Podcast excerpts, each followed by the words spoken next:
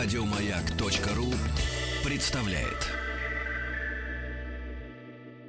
Ах, всю душу вынули, а? Пинк Флойд, песня «Тайм» на все времена. Ну и говоря о времени, наши 100 минут о комиксах прямо сейчас.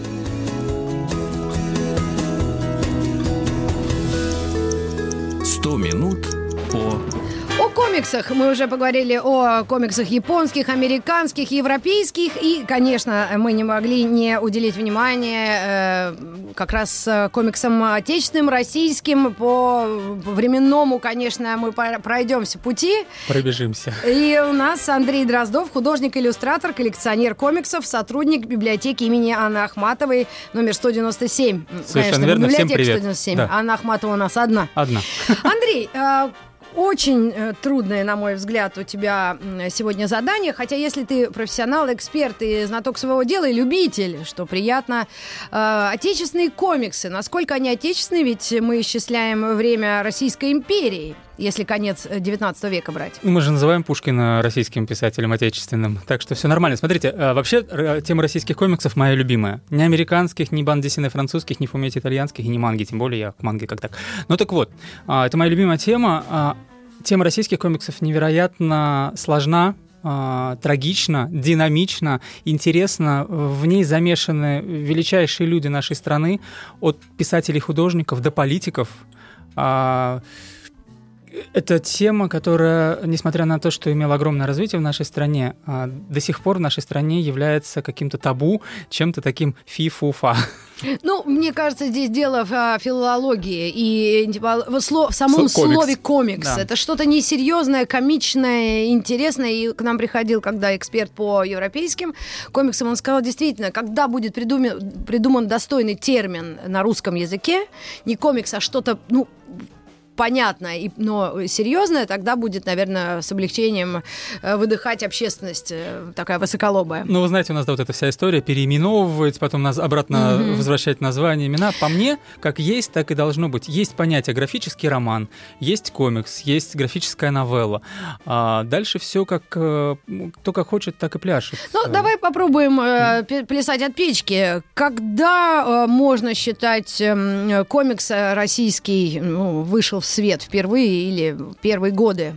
Конец 19 века, а, мы уже упоминали вчера, что комиксы — это все-таки периодичность, это появление персонажей или истории периодично в тех или иных периодических изданиях, детских или взрослых, или без, без разницы. Но если говорить о протокомиксах, а, я думаю, упоминали мы уже это все, то они, конечно, появились благодаря там лубочным листкам, которые э, активно распространялись в России, и вот варяжским этим листам, и Петр Первый с немцами это все привез, и если уж сейчас э, житийные иконы, так или иначе, то это вот все берет начало от там, 15-16 век. Но если комиксы, как то, что мы сегодня будем Да. рассматривать, рассматривать, это, конечно, 19 век, конец 19 века, начало 20 А что века. послужило э, ну, каким-то таким толчком для развития этой культуры, субкультуры? Техническая революция, а, мануфактурное производство, типографии а, стали широко появляться во всех... а, Издания как раз печатные. Печатные, да, конечно. Понимаете, наши а,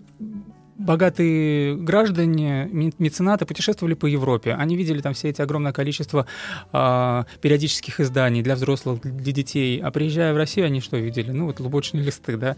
Конечно же, они не могли оставить все так и начинали производство вот этих вот э, журнал там, разв- развлечения, в которых публиковались и сканворды, и кроссворды, и комиксы те же самые, и истории юморные, и Ну, жизнь а общества. официально какой комикс считается первым таким зафиксированным? эм, ну, А мне кажется, нет такого. Вот да? официально нет такого, потому что одновременно появилась, знаете, такая лавина сошла. Сошла лавина, как в 905 году сошла лавина э, Политического политической комикса. сатиры. Невероятное Мгм. количество политических изданий появилось. Это просуществовало всё до 18 года с смертью журнала «Бич». Ну, это мы попозже расскажем. Но это была лавина. Вот так вот сказать, что какой-то конкретный персонаж... Не было персонажа. Ну, Знаете, вот, а сейчас даже да. скажу, нет. А, Вышла книжка Карла Кокса а, про э, господи боже мой, Дэнди, персонаж Дэнди там был, а про маленьких человечков. Это конец 19 века. Это конец 19 века, она стала популярна во всем мире, в России в том числе, и Анна Хвольсон перевела ее на русский язык э, дословно, буквально, назвав ее «Мир маленьких человечков». Ну, а это с какого себя. языка переводили? С английского. С английского. И это уже была такая иллюстрированная история. Книжка с иллюстрациями. Она оставила иллюстрации Карла Кокса. И вот э, она стала очень хорошо продаваться. И вот мы опять возвращаемся к вопросу коммерции. И бизнес увидел, что э, дети, люди, взрослые покупают это все огромными тиражами расходятся. И давайте делать что-то такое же, только с перламутровыми пуговицами. Ну, э, конец 19-го, начало 20 века это бурные события, это техническая революция, это и издания, и революции, Это и войны, да. войны. Поэтому э, как менялась направленность этих комиксов, этих рисованных картинок э, от, э, например, просветительской задачи до э, какой-то критики или карикатуры политической и э, пропагандистских Сильно, листов? сильно просветительской, конечно, истории, на мой взгляд, не было. В детских периодических изданиях были просветительские истории, сказки, рассказы, все, вот это такое, да. А в журналах, конечно, публиковалось, но никак не было связано с комиксами, с графической историей, да. Ну, там появлялись как-то очагово какие-то вещи. возможно, Карикатуры, да? возможно, да. А, поэтому нельзя сказать, что это были еще комиксы или уже комиксы. Нет, конечно. А, все появилось благодаря политической сатире. Благодаря вот этому бурлению в стране, а, благодаря Первой мировой войне, благодаря русско-японской войне, благодаря вот этим первым революциям 1905 года и так далее и тому подобное. А скажи, вот первые художники, комиксисты, это все-таки были активные граждане э, с, с талантом художника, или это были четко нанятые на эту задачу люди, Была пропагандисты? позиция. Это была позиция, это, были пози, это была позиция Чехова, который писал свои острые заметки в журнале «Стрекоза и будильник» под псевдонимом Антон Чеханте. А, Это Гелеровский, который, знаете, ему там палец в рот не клади.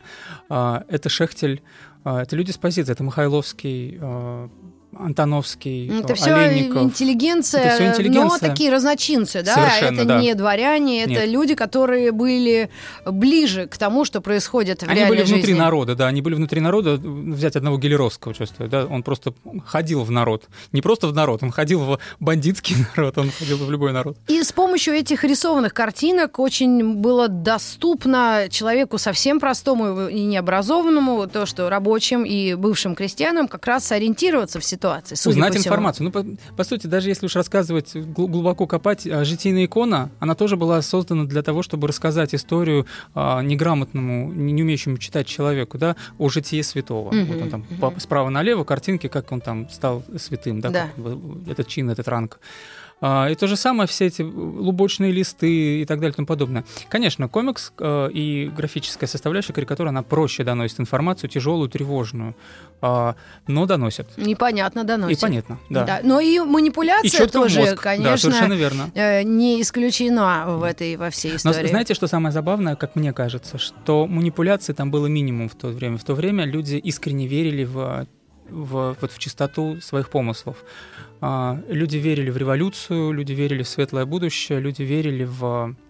И поэтому они делали, там, мне кажется, не было... б- б- б- люди были искренние вот в этом плане. Ну, давай тогда э, перемотаем э, машину времени, переключим на постреволюционное время и на уже тогда э, Российскую Ну, а Федерацию можно- тех времен. Да, можно до, чуть-чуть до. Вот как раз-таки я принес сюда коллекцию, чуть-чуть из коллекции. У меня это огромная коллекция. Журнал «Будильник». Так. А, Рит, смотри, вот я как раз тебе Мгм. даю сейчас вариант, где а, Дума российская пытается своей болтовней затушить протесты а, рабочего люда, рабочего класса. Вот такая карикатура на обложке, да? Мгм. Или а, еще другой журнал, как «Российский богатырь», журнал «Будильник», 905 год, сражается с многоголовой гидрой, Мгм. которая засела на Дальнем Востоке. Это русско-японская война. Вот темы, волновавшие людей. а, Но это чистой воды комикс. это нет, нет, это, это чистой воды сатира. Вот комиксы А. появляются вот на оборотах, А, на щас я- форзацах. Я, пытаюсь это снять одновременно, чтобы потом выложить. Да, да, здесь- а вы, дорогие слушатели, если вдруг не успели выслушать это в прямом эфире, обязательно скачивайте это в подкастах у нас на сайте или на Яндекс Музыка или в Apple э, Podcasts. В журналах «Будильник» публиковались комиксы такими, знаете, сериями. «Он и она», «Заграничное остроумие», записки, провинциальные записки. А, Под такими сериями выходили истории в виде комиксов, уже в виде комиксов, без баблов, так самоназываемых облачков, да, а, но в виде комиксов. А вот журнал «Будильник» был, знаете, его называли вторым после журнала «Искры» ж- по популярности журнала, который раскрывает российскую э, социальную, политическую и бытовую неустроенность, Ага. неустроенность городов и жизни. А, то есть «Искры» были таким флагманом э, не «Искра», не путать, а «Искра» так та, а «Искры». А, вот будильник был очень популярным, он был цветной, Какой иллюстрированный. год и это какие это 905 1905 у этого журнала год. две редакции было. Так. Одна питерская редакция, вторая московская. Начал он Мгм. в конце 19 года, закончил в 905 в, соответственно, в 20 веке уже. А, в нем трудились Гелеровский, Чехов, Радлов, э, я даже Шехтель, я уже их всех упоминал, А, выдающийся журнал был. У него не получилось с Чеховым долго Да. задружиться, потому что Чехов все-таки в стрекозе остался. С Мгм. будильником у него не очень. Вот комиксы, да, например? Да, да, на последней странице удивительно. И тут даже юмор и шутки. Боже, в 905 году люди умели шутить. Нарисована дама, а, благородно одетая в вагоне, и ее спутник, видимо, попутчик, ей говорит, вы куда, на Кавказ? Она говорит, да, на Кавказ, а там разбойники, говорит он. Она спрашивает, холостые? Э, То есть это действительно абсолютно адекватный старинный древнегреческий юмор, э, образно, древнерусский. Ну, насколько мы можем да. сейчас судить в 2019 году.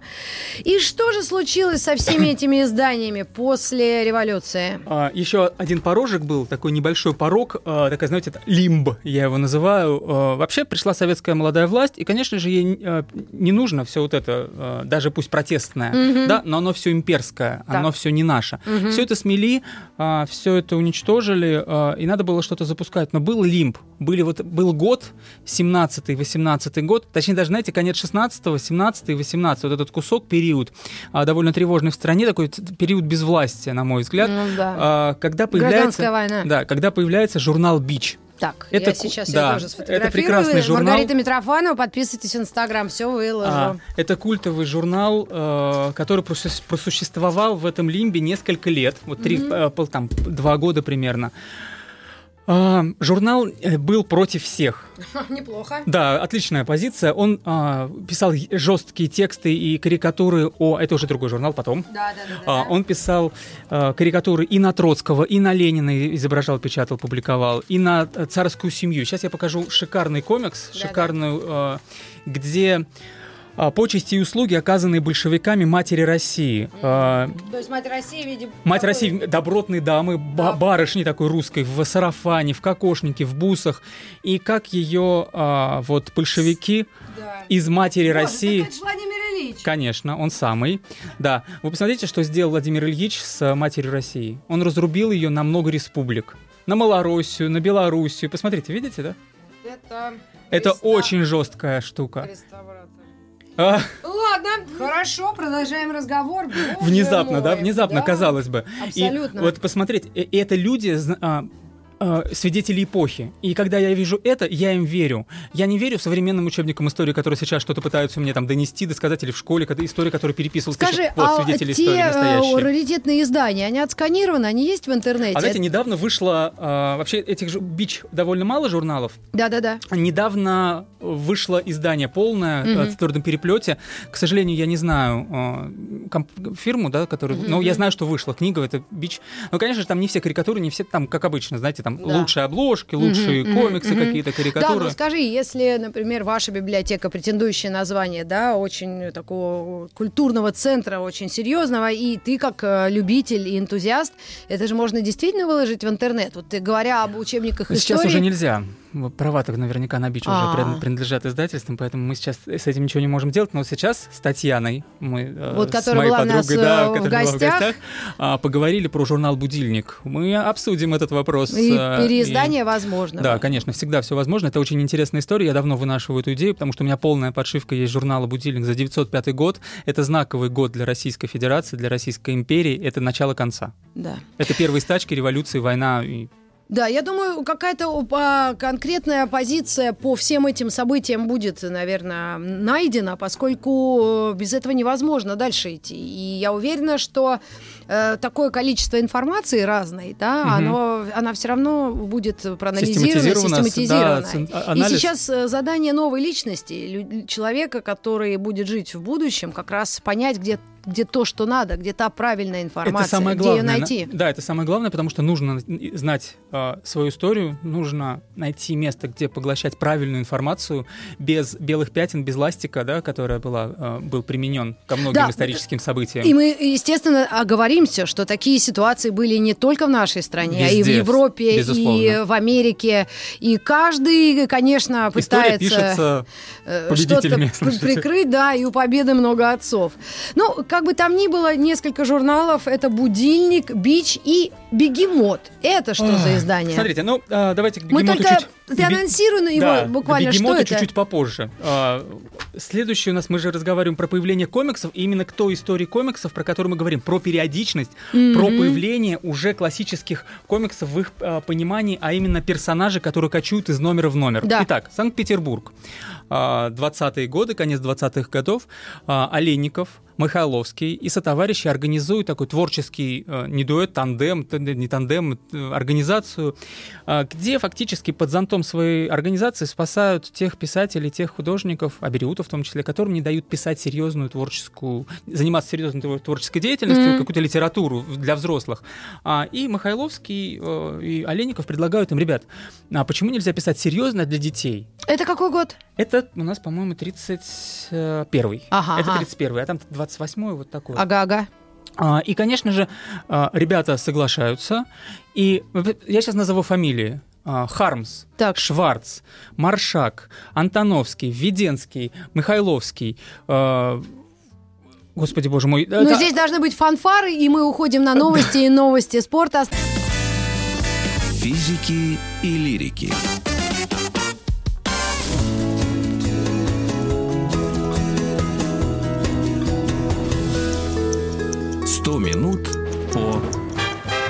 Комиксах. Комиксы России от Российской империи до Советского Союза и современной Российской Федерации. Мы попробуем охватить все это необъятное поле э, жанрового искусства. И у нас в гостях Андрей Дроздов, художник-иллюстратор и коллекционер комиксов. Э, Андрей, э, мы остановились на 1931 годе. совершенно и верно. это...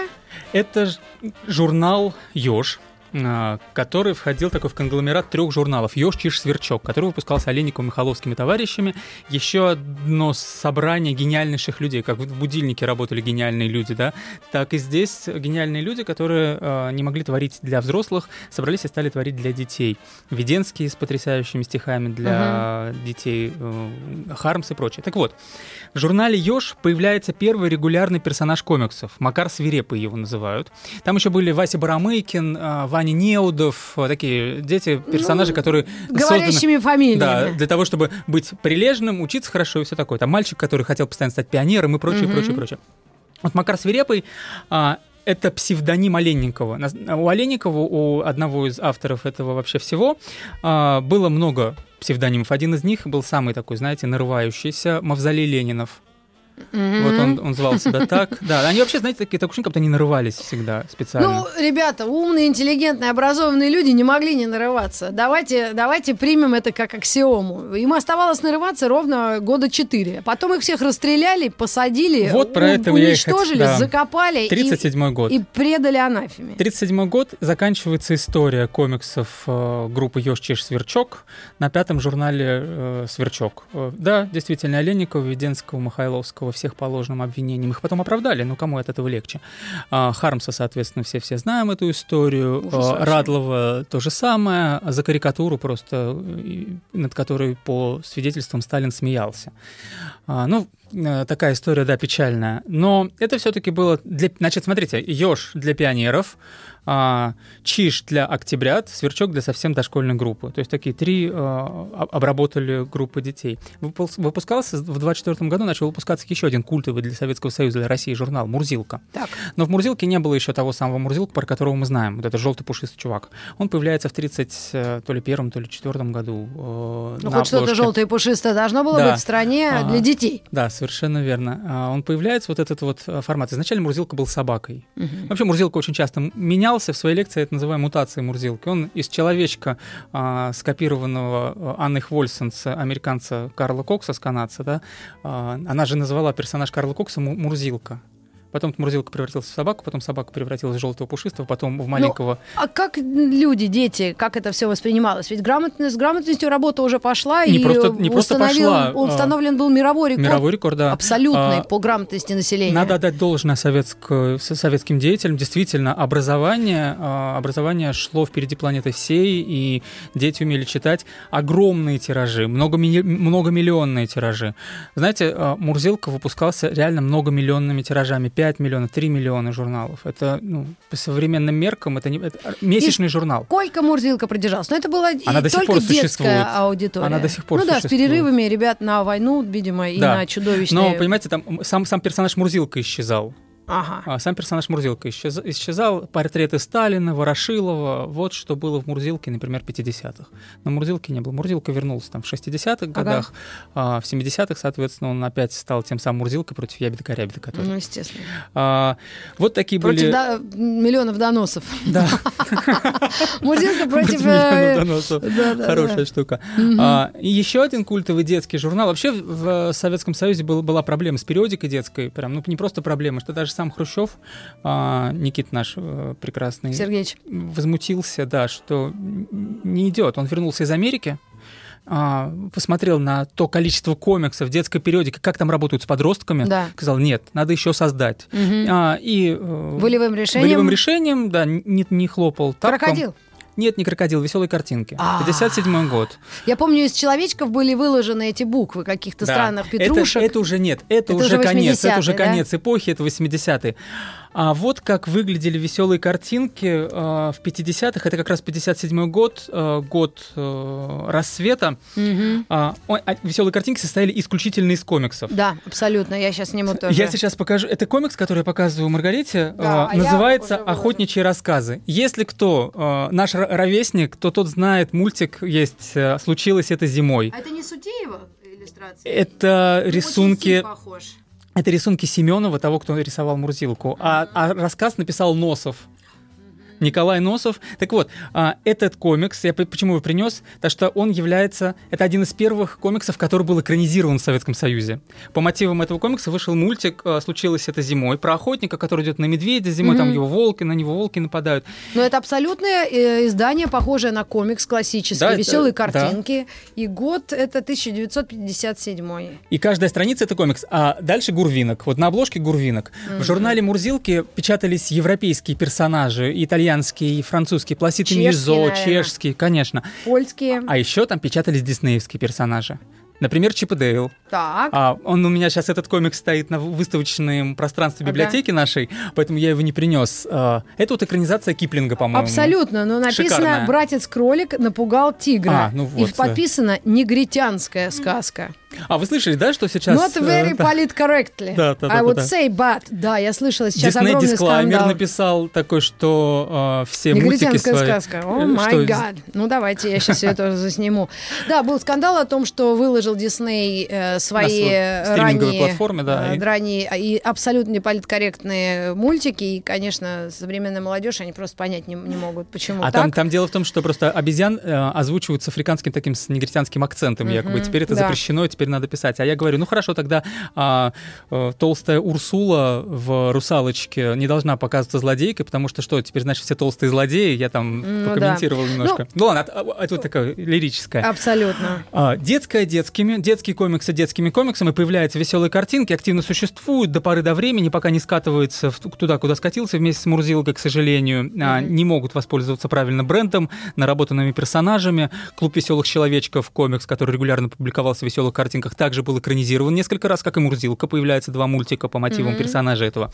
Но мы поговорим сейчас еще про взрослые комиксы. В Российской э, империи в, перед революцией выходит огромное количество лавина сатири... сатиры, журналов. Но они, конечно, не все выживают. Также в Советском Союзе было много журналов, которые выпускали в формате сатиры, карикатуры и, возможно, проявлением комиксов э, журналов. Это и «Перец», это и «Лапоть», это «Бегемот», это и многие-многие-многие другие. Вот я принес э, для меня редкое издание, потому что в моей коллекции их мало, журнал «Бегемот». Вот как раз здесь... Э, про войну, о войне, такой комикс на обложке нарисован. А, все эти журналы канули в небытие, а, и остался только один журнал, в истории политический такой с политической сатиры, с условной политической сатиры на самом деле, а, журнал «Крокодил». У него была там подушка безопасности в лице а, редактора и его брата, но это тоже не будем про политику тогда Да. уже. А, Хотя- но и этот журнал э, не печатал острую политическую сатиру. Им разрешалось печатать, знаете, сатиру и пародии, и всякие там такие высмеивания. как- Социалка. Социалка такая, да, на каких-то там... Алкоголики, неработающие, тунеядцы, тунеядцы, пьяницы. Бродские, естественно. Или там... Да. Да, кстати. А. И э, какие-то там, знаете, проштрафившиеся директора ЖЭКов. Ну, Вот что-то такое, все, сантехники и прочее выпивохи. А, поэтому уж шибко острым его, конечно, назвать нельзя было, но так или иначе он жил довольно долгую жизнь. и Ну, там по- в все-таки люди работали Знаете, очень а, талантливые, конечно, а, толковые. Это ученики Дмитрия Стахевича Мура, который фактически поднял, э, работал в будильнике, Так. затем а, создал советскую карикатуру. Ты записался в добровольцы и выучил целую школу российских карикатуристов, э, Кукрыниксы, да, Мгм. Соколов, Куприянов. А, И вот э, у нас была выставка Крылова, одного из Кукрыниксов, сына Так. Крылова, того самого Кукрыникса, а, была выставка, а сам Крылов младший, он был главредом журнала «Крокодил» в, золотые, в золотую эпоху 60-е. Знаете, это потрясающие карикатуры, которые рассказывают о экологическом бедствии, которое грядет, о замусоренном полярном круге, о том, что скоро вода будет на вес золота. Это 60-е. И ты смотришь... Это все предвидение. Современное, да. Ты, ты ты смотришь, это все настолько а, актуально, что я был потрясен. Я очень счастлив, что мне удалось пожать этому человеку руку. Я такой с легендой так соприкоснулся немножко. А, И вот это единственное, что осталось в Советском Союзе после Да, но империи. я э, со своей стороны хотела бы добавить, все-таки иногда были контакты э, талантливых западных художников, э, которые проникали по своей идеологии сюда, на территорию Советского Союза, и, безусловно, это имя Херлов Битструб. Мы о нем не сказали, но это просто Мы про- легендарная Да. личность. Мы просто про него вчера, поэтому я не Чуть-чуть, стал. да, да, Это да. Жан Эйфель. Помните, э, есть э, постановка образцового театра «Сотворение человека». Да. Вот это. Это же по Эйфелю фактически. У него такая книжка была иллюстрирована. То есть те, комикс. кто исповедовал э, коммунизм, они сюда пропускались, да. Но а, еще была такая волна иммиграции. Например, э, Артур Яковлевич Пуаре, который 18 лет покинул Россию, уехал во Францию, писал, э, рисовал комиксы для газет, был невероятно популярен в царской России и невероятно популярен в постреволюционной России. Выпускались его книжки. А У него был псевдоним Ле Карандаше. Ну, я не знаю, как по-французски это правильно произносится, но вот это вот все апострофы и все такое, Мгм, красота.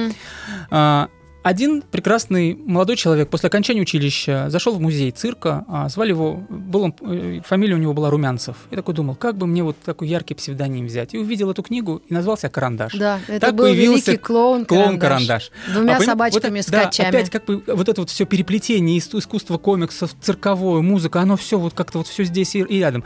Затем был а, такой художник, который творил в Одессе, а, в Одессе еще под австрийцами, еще не советская Одесса, Михаил Дризо. А, Он создал такую книгу, которая называется «Так было».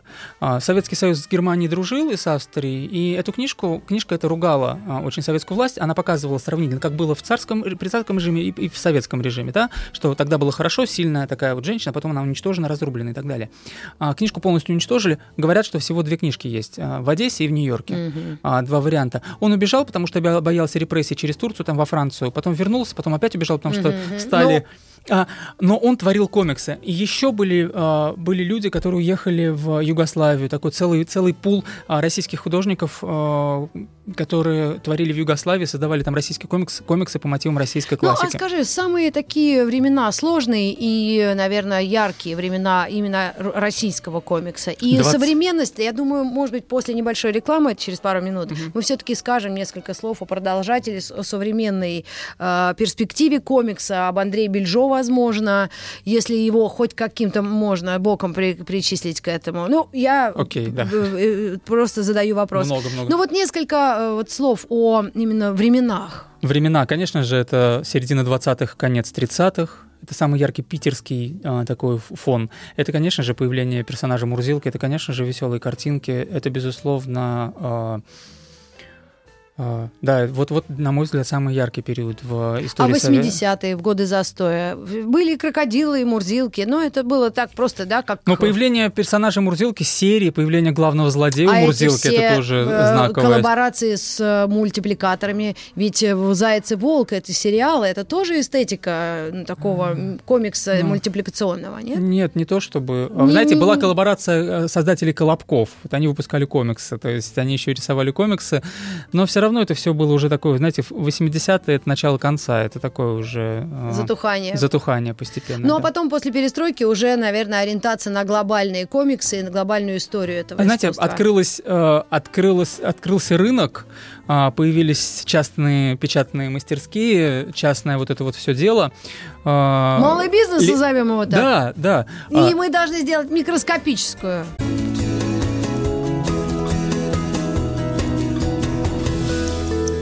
«100 минут по 100 минут о комиксах. У нас несколько минут. Андрей Дроздов, э, художник-иллюстратор, у нас в гостях. И э, какие, наверное, можем мы дать прогнозы российскому комиксу? Какова ситуация сейчас? Основные авторы? Индустрия развивается, но главное развивается коммерческая составляющая. Рост комик, продаж комиксов и выпусков растет. Там показывают 10% прирост год, год к году. А, то есть покупают хорошо, но в основном это все-таки лицензии. Лицензии западных компаний, Marvel, DC и прочее. Появляются российские э, вселенные, да, такая как Bubble вселенная, они активно развиваются, у них огромный фандом уже, а, они работают, э, создают, креативят, э, развивают свои вселенные, темы придумывают разные новые. Но по сути российский комикс остается, на мой взгляд, уделом отдельно взятых художников, такой артхаус. А, Ребята, а, к сожалению, сейчас а, идет этот артхаус в уклон э, знаете, такой в, в уклон в тре- к, к трэшу все больше. То есть Вот такой жестокость, трэш- насилие... Нет, такой трэш ради трэша. Знаете, да, вот э, что-то вот какой-то бред ради бреда, какие-то непонятные высказывания ради какого-то сиюминутного хайпа и какой-то пустоты. А, но это как, как часть Ну, тоже нормально Бывают совершенно, и да. кризисы, подъемы. Да. Поэтому нет, российский комикс развивается потихонечку, полигонечку. Появляются люди, которые про- рассказывают про российский комикс, э, российские художники, которые востребованы на Западе. Надо отдать должное, ро- российских, школа российских художников э, растет, э, их уровень работы растет, и они востребованы, они работают на Францию, для Франции, для Европы, для Америки. Э, обложки с э, российскими коми- работами российских художников э, Мгм. выходят в Америке на топовых сериях. То есть это очень круто. А, Ребята пробиваются, потому что тема становится менее а, табуирована, менее запретная. Поэтому все И- хорошо, мне кажется, будет. Да. Надеюсь. Ну, посмотрим, молодежь э, поймет, кто где. Как Да, говорят, весна покажет, кто где на. Да, совершенно А молодежь поймет, кто где есть что. Ну и пара минут я э, обещала тебе уделить внимание отечественному комиксу, который затрагивает э, чувства верующих в Анну Ахматову. Да, знаете, я всю жизнь мечтал заниматься комиксами, создать библиотеку комиксов, и благодаря а, своему директору, другу, благодаря нашему директору мы это все создали, и мы выпустили комикс Анна Ахматова «Шесть историй». А, эта история посвящена поэту, великому поэту, чье имя, э, которое носит наша библиотека. Здесь в четырех, в шести историях рассказана ее жизнь. Конечно, здесь не вся история Ахматовой, Анны Андреевны, а, но мы планируем продолжать. Мы сейчас работаем над комиксом «Гуми Лев», а, и эта история должна быть э, на языках, на глазах у людей. А, Поэтому я очень горд, доволен. Комикс рисовал один из лучших графиков России, Аскольд Дакишин. Рит, у меня тебе подарок лежит отдельно. Да в- и мы для наших пакете. слушателей с огромным удовольствием и Разыграем. гордостью разыграем этот э, комикс 728-7171-495, код Москвы. Ну что ж, э, нашим слушателям я спешу напомнить о том, что подкаст «100 минут о комиксах» вы можете прослушать э, сегодня сразу после Мгм. эфира. И глобально «100 минут о» будет выложено и у нас на сайте, и в Apple Music, э, видимо, да, Apple Podcast точнее, и Яндекс э, Музыка. А еще нас номинировали на этот, можно же, да, сказать Давай, про давай, это? конечно. Нас номинировали за создание бесплатной библиотеки комиксов, потому что мы за два года собрали огромную сумму денег, подарили б- библиотеке наших комиксов 3000 штук а, и выпустили Ахматовский комикс, занимаемся вот этой вот пропагандистской Где вы работой. находитесь? в Крылатском, Крылатские холмы 34, нас номинировали на такую большую премию российскую «Хедлайнер года» в области культуры и искусства. И мы сейчас в лидерах народного голосования. Ну давайте, если кто кто-то еще психанет. И, Психаните, пожалуйста, и поддержите нас, нам очень Библиотека важно. у меня Анха- Ахматовой Да. номер 100. 97. 197. Хедлайнер культуры и искусства. Соберем библиотеку комиксов. Э, Спасибо, у нас был в гостях Андрей Дроздов, художник-иллюстратор, коллекционер комиксов, сотрудник библиотеки имени Анны Андреевны Спасибо Ахматовой, большое. номер 197. Ну что ж, мы прощаемся с вами. Спасибо вам за внимание, и я увижусь с вами и услышусь чуть ли не завтра. Оставайтесь с маяком. Спасибо. Эту ж песню я специально нашла. Это хит 90-х. Я, поскольку всегда была э, этим А сама фанатом музыки, это Бетти Бу, легендарная э, героиня комиксов. И мультиков, и комиксов. Да, это такой... и это певица, маскот. которая взяла такой псевдоним и спела песню Doing the Down. Еще больше подкастов на радиомаяк.ру.